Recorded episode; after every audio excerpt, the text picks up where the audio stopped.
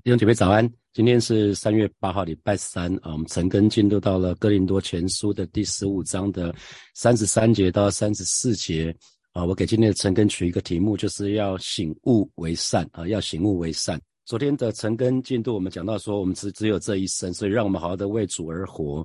那保罗保罗说他为主冒险，所以呃，接下来保罗就用了一句当时的谚语，就是滥交是败坏善行哈。我们来看三十三节。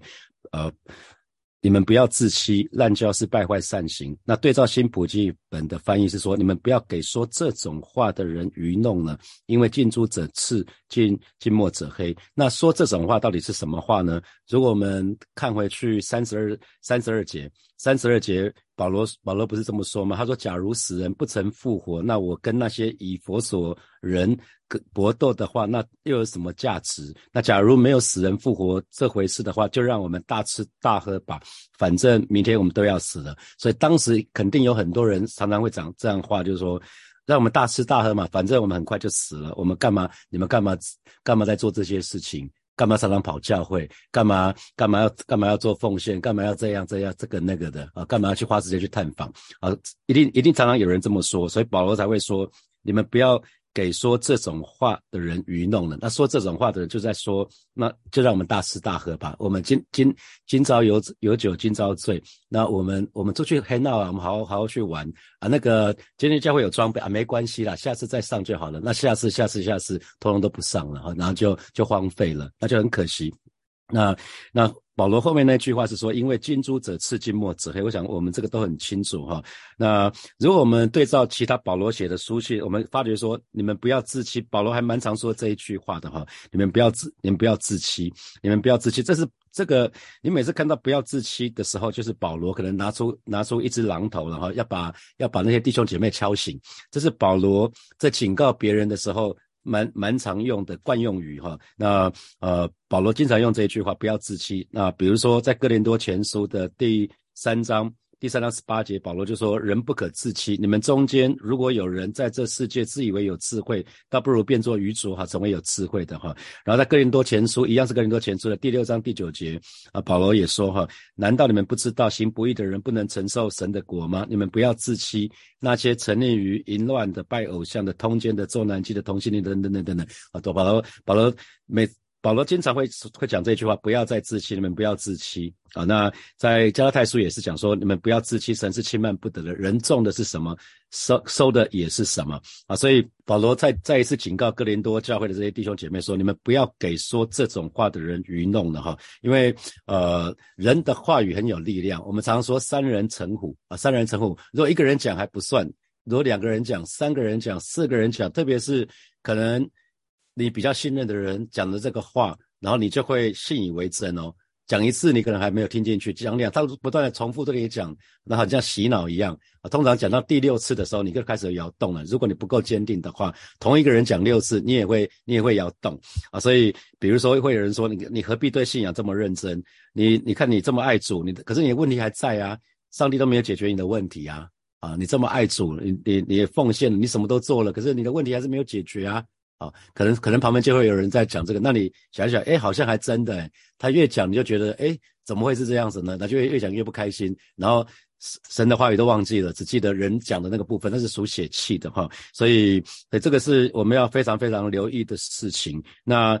呃，滥交是败坏善行，是当时的一句谚语哈。那那其实其实以现今天白话文来看的话，就是近朱者赤，近墨者黑。滥交滥交其实原文讲的是不正当的交通啊，或者是不是很恰当的来往啊。那败坏败坏就是像说木头一样，木头放久了潮湿的就会朽坏，就会生虫，甚至长虫哈都会。那败坏就是这两个字，所以英文原文是朽坏的意思，是朽坏。那善行当然是讲的是。好好的行为，那可是其实他原文的意思也是好的礼貌，所以他比较想的是说基督徒的体统。那你有过这样的经验吗？就是当你身旁的人骂三字经，你可能骂久了，你听久了，有的时候你就突然有一天，哎，你怎么也骂出来了？你可能不是有意识的，你就也跟着说出来，脱口而出哈。那那其实基督徒，你今天如果看到基督徒听到基督徒在骂三字经，你会觉得怎么样？会觉得有点错愕是吧？因为你就觉得不符合基督徒的体统嘛，哈，这就这就是这边讲善行这个字的意思哈。那当时哥林多教会有很多的。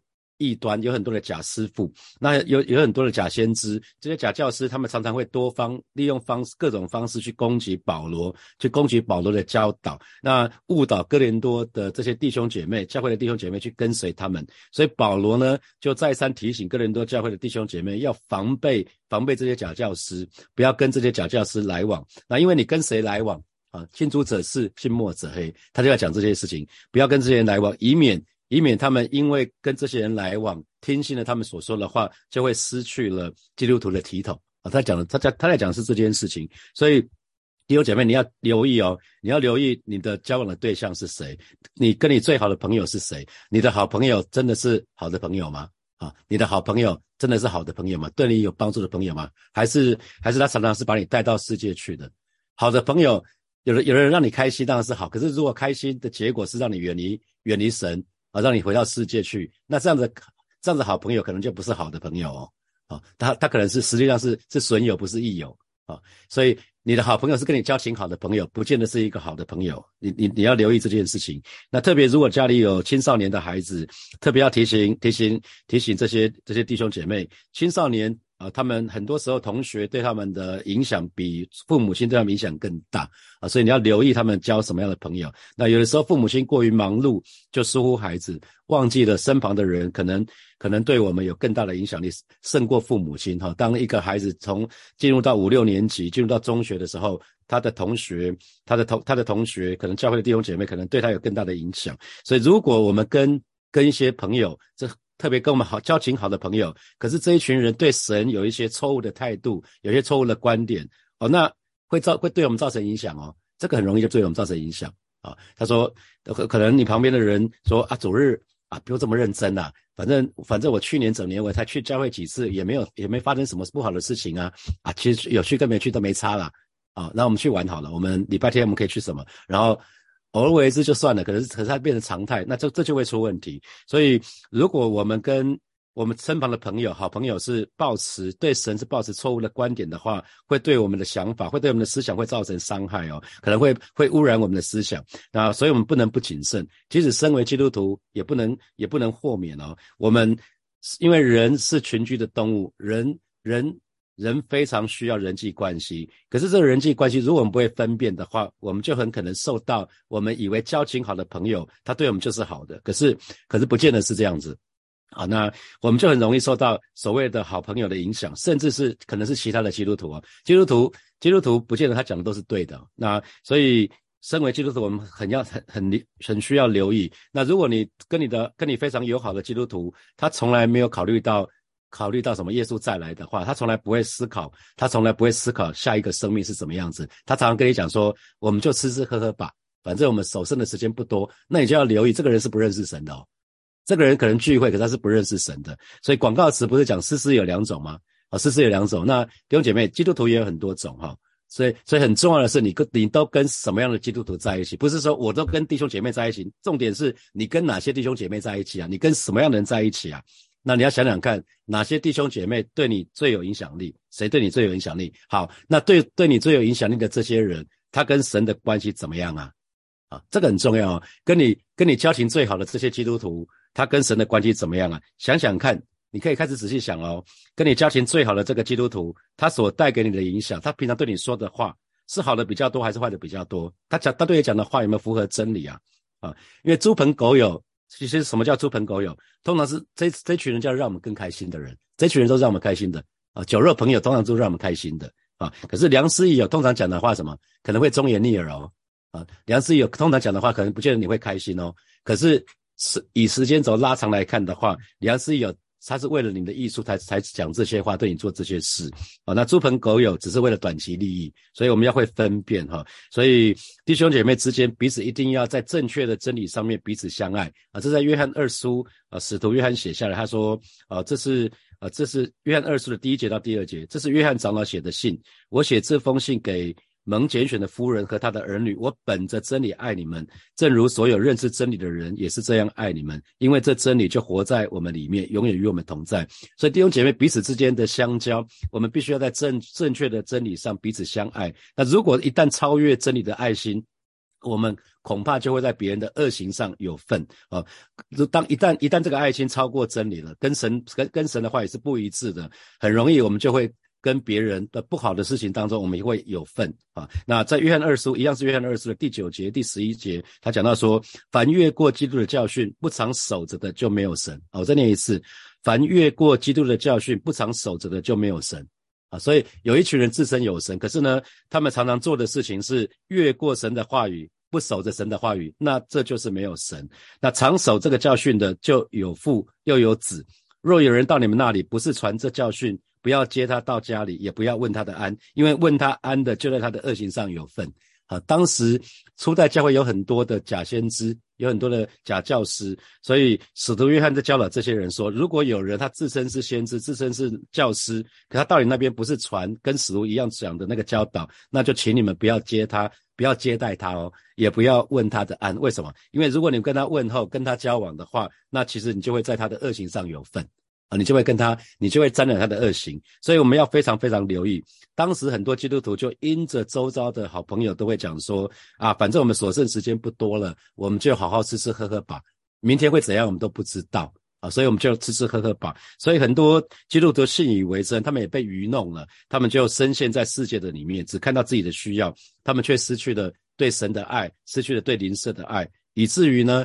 呃，其实我们都很清清楚，主耶稣讲的施比受更有福。那原来他们可能会慷慨的奉献，可是当他们接受朋友周周旁朋友周边朋友的讲到说啊，现在不景气，你可能要留省省点钱用。那你看三年 COVID nineteen 三年了都不能出国，你这个钱不用奉献的，好出国去玩吧。啊，所以现在很多机构都都都蛮惨的，蛮多蛮多蛮多机构可能要帮助饥饿的人、贫乏的人、那些弱势群体的，或者是海外宣教的，这两三年他的奉献都大量的减少。那其实就因为以前都是基督徒在奉献嘛，啊，可是因因着因着不景气，因着 COVID-19 的关系，好像大家大家这个部分就更保守。在鼓励弟兄姐妹，你要看看你身旁的朋友都是鼓励你做什么。可是好的朋友会说什么？好的朋友能帮助我们，帮助我们行善。他会告诉你说：“哎，我我上你上个月我我听到什么，那我觉得很感动，所以我为他们做了奉献。如果你愿意的话，邀请你一起为他们做奉献。”他会告诉你是这个事情，不是说啊，我现在告诉你什么什么地方有团购哦，我们去买个那个买个十箱吧。啊，都想都是尽都是这些。我不是说不能团购。我们说团购有罪，可是讲的如果十四邀你，十四都是团购，都在都在讲世界的事情，那对不起，容我这么说，那个人可能蛮属实的，啊，可是如果他偶尔告邀你团购，可是更多的时候跟你们分享神的话语，我觉得 OK 没问题。要自己要分辨，那所以保罗其实就在讲说，好朋友能够帮助我们行善，那不可避免的，如果你的坏朋友就在你旁边，而且当你他是对你最有影响的，那他对你会造成不好的不好的影响，这就是近朱者赤，近墨者黑。所以好朋友倒过来就会有相反的作用。所以呃，如果你身旁的最最要好的基督徒，他是盼望那个永恒荣耀的，你跟这些人跟这些人在一起，其实你就不会有问题了。他常常。盼望的是主耶稣再来，他常常常盼望的是啊，我我知道我现在身体，我现在身体越来越不好，可是我知道我有一个复活的身体。当我复活的时候，我的身体就不会再有任何的疾病了。复活的时候，身体眼睛是好的，身体任何的器官都是好的，再不会有现在这个这个这个这个问题了啊！不会说哎呀，怎么这样子老了不重用了，这都讲那种灰心丧志的话。你要你要很留意你身旁都是什么样的人啊啊那啊，所以保罗认为。我们所需要的其实不是很多人哦，我们需要的不是不敬虔的朋友，而是几位敬畏神的朋友。每一位基督徒都需要几位敬畏神的朋友，朋友不用很多啊，可是需要有几位真的敬畏神的朋友。所以，如果我们很多朋友可是都是不敬虔的基督徒，哎，你要小心了。啊如果我们身旁的都不是很很敬敬虔，就是像神嘛。敬虔我们说敬虔的英文就是 godly，就是像神的。如果我们身旁的基督徒都是很不像神的，都都是不遵照神的话语的，哦，弟兄姐妹，那你真的要非常非常小心哈。那我我非常非常佩服股神巴菲特，不是因为他赚很多钱，而是因为他有智慧又有爱心哈。他有爱心是因为他把超过他百分之九十五的财产在他还他现在还活着嘛哈，他是把超过百分之九十五的财产都奉献出去。他也跟他子女说，他的钱只只有很少很少会留给他们，大多数他都会奉献出去。同时他也蛮有智慧的，他跟他跟跟年轻人的建议就是，你要跟比你更有爱心、比你更有智慧的人在一起啊。你要比你更有爱心，还有比你更有智慧的人在一起啊！每每个人都要找，都要找一些朋友是比你更有爱心、比你更有智慧的，或者比你更爱主的这些人在一起，那你你才会继续向上提升呢。好，接下来呃，我们一定要留意，就是呃。我们在世界上只不过是寄居，只不过是客旅的，所以我们正在当我们信主之后，我们每一天都在朝着天路迈进，这是一个荣耀之路，所以千万不要活着好像只有今生一样哈。我们来看三十四三十四节，你们要醒悟为善，不要犯罪，因为有人不认识神。我说这话是要叫你们羞愧，所以保罗就说了哦，你们要仔细想想什么是对的，不要再犯罪了啊，不要再犯罪了。所以保罗在劝。这一群哥林多信徒，哥林多教会有有一群信徒真的被洗脑了，就认为说啊，反正明天是怎么样都不知道，所以就吃吃喝喝算了。所以保罗在劝告这样的弟兄姐妹要醒过来，不要继续跟那些假教师交往啊，免得被他们所影响，那最终就会堕落犯罪。那这礼拜啊，主日信息牧师有提到。浪子回头，哈，浪子回头，所以他曾经这个浪子小儿子曾经执迷不悔，他大逆不道，跟父亲吵着要分家产，只为了自己的享乐。后来拿到这个这一笔钱，一大笔钱之后呢，他挥霍无度，夜夜笙歌，直到有一天把这个钱都用完了，他甚至住在猪圈的里面，没有食物，还跟猪抢食物。这个时候他突他才突然想到家的好处，他突然想到父亲对他的好啊，这个很很。很多时候，我们都是在苦难的当中，我们才去醒过来。他，我相信这个小儿子，这个浪子，突然会想：啊哈，我醒过来了。我突然想到，我为什么想不通呢？我为什么不回家？我到底在这边干嘛？啊！所以神的儿女们巴不得有一天，我们也可以这样子想说：哦，不要再犯罪。我到底在干嘛？你知道什么叫犯罪？我们说犯罪就是不合乎神心意的生活方式嘛。所以在圣经里面讲了非常多神要我们去做的事情，比如说神要我们做什么？神说：“把身体献上，当做活祭啊！”这在罗马书的罗马书的十二章，把身体献上，当做活祭是圣洁的，是神所喜悦的。你们如此侍奉，乃是理所当然。所以神的儿女服侍，乃是理所当然。这是我们要做的。在克西玛丽园，耶稣对三个门徒说：“总要勤勤祷告，免得入人迷惑。”这个也是我们要做的。可是圣经里面讲了很多不要做的啊，比如说不要效法这个世界啊，不要效法这个世界，因为这个世界是没有神，只是追求物质啊，追求自自追求自己的享乐。所以我们要非常留意，那神也要我们留意，不要被那个眼目的情欲、肉体的情欲、精神的消耗所影响、所所所诱惑。所以其实圣经里面讲了非常多要做的事情跟不要做的事情，所以我们要常常检视自己。那我生活方式是合符合神的心意吗？这就是保罗这边讲的，不要再犯罪了啊！因为有的时候我们犯罪是因为我们周遭有一些损友。那如果你是益友，是有良师益友的话，他会跟你讲说：“嘿，不要再犯错了，不要继续再沉溺在最终之了。”良师益友就会告诉你，就会点醒你说：“嘿，不要再沉睡了，你要醒过来，不要再继续做这些事了，这个对你是有害的啊。”那啊，所以其实呃，弟兄姐妹要记得，要持续的顺服，要持续的保持警醒，都很不容易。所以有对的同伴，在跑天路的时候，有对的同伴很重要。啊，我刚刚提到了，在最后的晚餐之后，耶稣就邀请彼得、雅各、约翰跟他一起到。克西玛林园去祷告，就帮他守望。结果这三个门徒很不争气哈，他们睡睡睡成一团。那他们就一次两次，耶稣说：“哎，你们要跟我警醒，要跟我们警醒。”耶稣讲了两次，结果他们两次都睡着了啊，这个很很可惜的事情。可是因着这三个这三个使徒他们这样做，所以。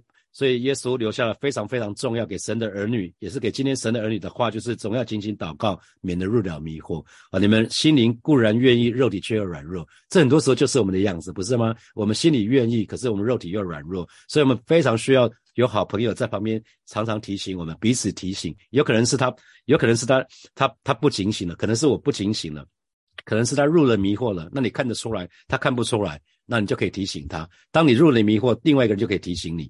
这个是一个很重要的，所以在属灵道路上面，我们一定要良师益友。那保罗又说了，因为有人不认识神，那到底是哪些人呢？因为保罗说，你们有些人根本不认识上帝。哦，那一群，因为那一群假师、假教师，他们外表好像是属灵的知识很多，他们就业圣经很熟很熟，可是他们根本不明白神的心意。所以保罗就称这样的人是根本不认识神，因为一个一个认识神的人，不是熟熟悉圣经的人，是熟这是知道神的心意的人，是一个顺服神的人，这叫做认识神的人。他他可以讲得出来，他怎么经历神的，不是圣经讲的头头是道，可是都不做的，这个不是，这叫假教师啊。今天今天神学院里面很多，国外神学院很多，很多教很多那些神学院的老师，他。他把圣经当做一门学问，他根本不信主，可是他可以教圣经，这是这种人是最可怕的。如果有一群人他是不认识神的，教你圣经，不要听这些人讲的。圣经不是一个学问，圣经是神给我们的吩咐，要我们照着做的，不是拿来研究的。你一定要记得，如果读圣经没有让我们更爱神，那不如不要读了。如果有些人教导你的读圣经的方式是让你远离神，那那些人肯定是有问题的，那些人是不认识神的，千万不要。跟这群人亲亲近，要远离这样的人啊！所以旧约你耶稣来的时代，就是有文士跟法利赛人，他们对圣经、对旧约圣经是非常非常熟悉，可是他们非常有很多的圣经知识，可是却不明白神的心，所以他们才把耶稣钉十字架，不是吗？所以今天回到今天的基督徒，我们可能圣经读了非常非常多次，可是我们却不明白神的心情，却不明白哦，原来对神对于那些不信主的灵魂，心情是非常的迫切。如果你读圣经读了千百次不传福音，对不起，你更不知道神的心，因为神要我们去传传福音，你要去体体贴神怎么看那些还没有信主的灵魂，神神的心情是非常迫切的啊！所以如果我们读了很多圣经却不明白神的心，我们读圣经读很多次不奉献，那我们叫做不明白神的心啊！如果我们读了读了圣经不不顺服神，那就是不明白神的心情，亲命胜于献祭。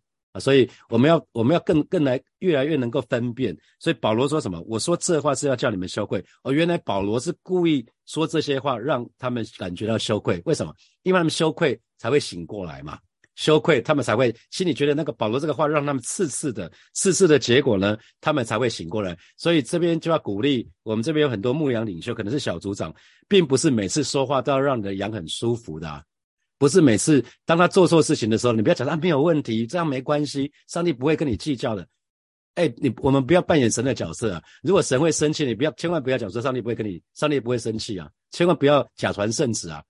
啊，圣经怎么说，你就要怎么做，你就要怎么说啊！不要假传圣旨啊！啊，一定要记得哈。所以保罗，你看他最后这句话说：“我说这话是要叫你们羞愧。”保罗是故意叫他们羞愧的。我们通常不会故意这样子，是吧？可是因为保罗因为爱这一群人，所以他才会故意让这一群人说这样的话很重的话，让他们羞愧啊，让他们引以为戒。他们感觉到羞愧，他们觉得扎心，他们才觉得哦，我需要更新了，我需要改变，我过去的方式是错的，我不能再继续这样错下去了。所以弟兄姐妹记得，所有基督徒虽然都是活着的，可是很多基督徒却不是醒着的。活着不等于醒着，记得活着不等于醒着。啊，很多基督徒活着，可是他不是醒着的。弟兄姐妹，你要常常问问说，你是醒着的吗？你是不是醒着的基督徒，还是你在沉睡了？啊，那其实沉睡，今天基督徒最大的问题就是沉睡。今天基督最大的问题就是沉睡。虽然虽然我们活着，可是我们是睡觉的。睡觉我们什么事情都不做，知道大家知道睡觉的时候什么事都不会做嘛？哈，今天我们可能因为生活过于安逸，那以至于我们就就沉睡，或者是另外一个情形是我们生活过于忙碌，以至于我们根本就无暇去顾及属灵的事物啊。那所以在属灵的生命当中，我们是沉睡的。如果今天有人吃不饱、穿不暖、居无定所，那他很难沉睡哦。他每一天他可能会冻醒。他可能会饿醒啊，可是一个人吃的太饱，睡得太多，他就可能沉睡。所以神的儿女们，让我们苏醒过来吧，让我们苏醒过来吧。那还有，今天神的儿女对于谁是认识神的，那哪些是不认识神的人，我们要分辨啊。我们要去分辨一个真正认识神的人呢，他肯定是可以讲出说他是怎么自己是怎么经历神不同的属性。那一个一个真正认识神的人，他一定是遵行神的话语的人。一个认识神的人，他一定是一个顺服、谦卑、受教人，他可以脱离自我中心啊。所以，所以知识不等于认识，很有很多的圣经知识不不不等于认识神哦。认识神一定很重要，是包括经历神。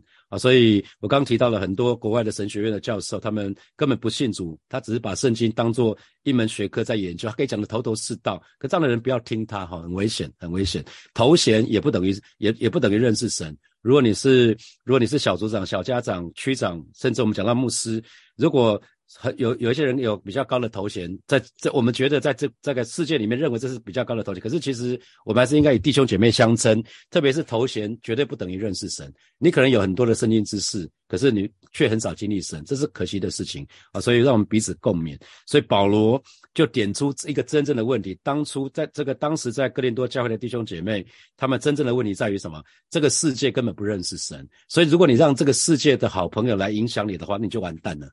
因为这个世界根本不认识神，所以说不要效法这个世界，不要效法这个世界，因为这个世界是根本不认识神。如果你随便去问一下你身旁的人啊，特别是那些不信教的人，你问他说：“你知道死后有生命吗？”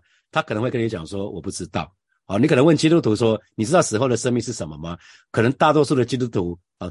可能是火把教会的弟兄姐妹，最近我们曾跟哥林多、哥林多前书，所以我们比较清楚。你去问其他基督徒看看，你知道你觉得死后的世界是什么？你觉得复活是什么？去问问看。可能大多数人跟你一样回答说我不知道啊。那那就是这就惨了。如果基督徒问很多问题都都是我不知道，那那那那我们到底在干嘛？所以不要做糊里糊涂的基督徒哈。那你知道？自己为什么而活嘛？你也可以去问很多基督徒，你到底为什么而活？那很多基督徒一样再告诉你一次，我不知道。所以有人说我们是不知道的世代啊，这是不知道的一代。那这个所谓不知道呢，就是所谓的不可知论者。那因为世界是不可知论者，即便到现在是二零二三年哈，那这种不可知论已经偷偷的进入到教会的里面，即便今天也是这样子。可是基基督徒应该是一群人是知道我们已经。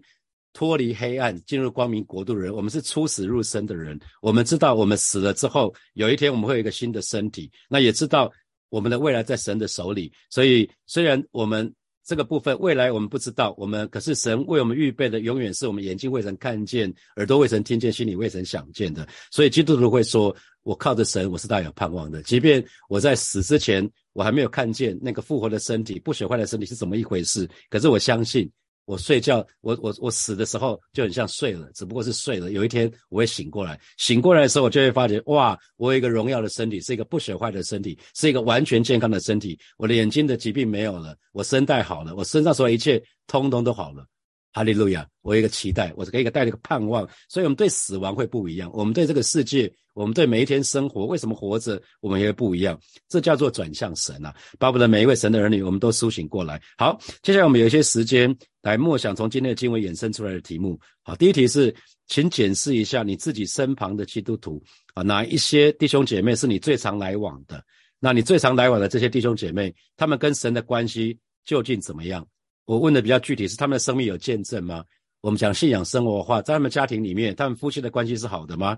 他们亲子的关系是好的吗？啊，他们他的职场当中是有见证的吗？啊，你可以想想看这些事情。然后在小组里面是有见证的吗？那他们对你的影响力怎么样子？他们会不会对你说什么？是你对他影响力比较大，还是他们对你影响力比较大？啊，那我刚有提醒提醒大家，就是基督徒很重要的，你的旁边的人不要。不只是基督徒，而是要找到真实敬畏神的人。你要开始看你，你旁边这些基督徒是真实敬畏神的人吗？他们是明白神的心意的人吗？好，第二题，我们说今天基督徒最大的问题是沉睡，那你同意吗？请问你有过这样的经验吗？那你又是怎么苏醒过来的？啊，你会不会遇到像浪子小小儿子一样啊哈？突然有一天奇怪，怪，我在这边干嘛？我怎么这样子？我怎么落到这种这种地步？那才突然醒过来。啊，你可以想想看。好，第三题，我们说持续警醒很不容易。那请问你正在做什么，让自己可以保持警醒呢？你有没有做什么事情让自己保持警醒？还是你就让自己沉睡下去了？因为你如果不做什么事情，你的预设值就是会沉睡。神的儿女，神的儿女，我们的预设值就是预预设值就是会沉睡。所以如果你常常想说主在的日子近了。啊，可能有人跟你常常彼此提醒说，哎，你每个礼拜都要提醒我，主在的日子近了，我们要好好的读经，好好的祷告，好好的服侍神。那可能就比较容易保持警醒。好，最后一题，保罗点出这哥林多教会弟兄姐妹的真正的问题是在于这个世界不认识神，因为我们处在活在这个世界，不属于这个世界。那你认同吗？那检视自己，检视一下自己，你又有多认识神？你对神的属性很很熟悉吗？你有经历神的属性吗？你明白神的心意吗？你你有看见神的作为吗？你有遵照神的话语吗？啊，这个是是指标，你可以想想看你自己有多认识神。好，弟兄姐妹，一起来祷告。首先，我们就向神祷告，让我们有分辨的能力。我们可以分辨啊，哪些哪些人是认识神的，哪些是不认识神的。让我们选择只听那些真的认识神的人的话，啊，我们也同时，我们向神祷告，我们渴望我们身旁有属灵的良师益友。那有这样的人，他们是敬畏神的人，是明白神心意的人，也是真实认识神、经历神的人。我们就去开口为我们自己来祷告，主啊？谢谢你，今天早晨我们要来到面前向你来祷告，啊，是求主赐下分辨的能力，在每一位神的人的身上，让我们可以分辨哪些身旁哪些弟兄姐妹是认识神，哪些是不认识神的，让我们选择只听那些真正的认识神的。那些弟兄姐妹的话啊，是主啊，我们也向你来祷告，求主为我们预备，让我们身旁都有属灵的良师益友，是一群敬畏神的人，是是明白神心意的人，也是一群真实认识神、经历神的人，以至于主。你说近朱者赤，近墨者黑，让让我们可以有真实的团契，让我们可以从我们可以彼此有美好的影响，让我们可以彼此有影彼此影响，可以更多的认识神，更多的爱神，更多的服侍神，让我们可以更多的扎根在神的话语的里面，让我们可以成为耶稣的真门徒。主啊，谢谢你，赞美你。我们继续来祷告，我们向主来祷告。就是让我们可以不沉睡，可以苏醒过来，因为主在的日子真的近了哈。我们就像是来祷告，让我们精心祷告，预备好自己等候主的再来。我们就以开口为我们自己来祷告。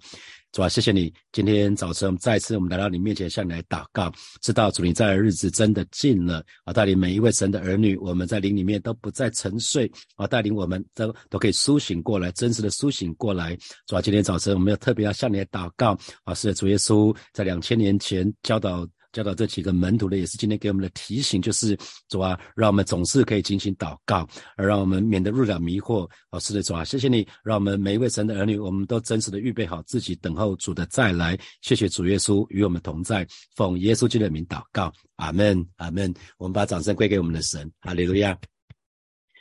啊，祝福祝福大家，我们都在属灵道路当中，我们都有良师益友哈，也祝福大家有得胜的一天，有美好的一天。我们今天就停在这里哦，我们明天见，拜拜。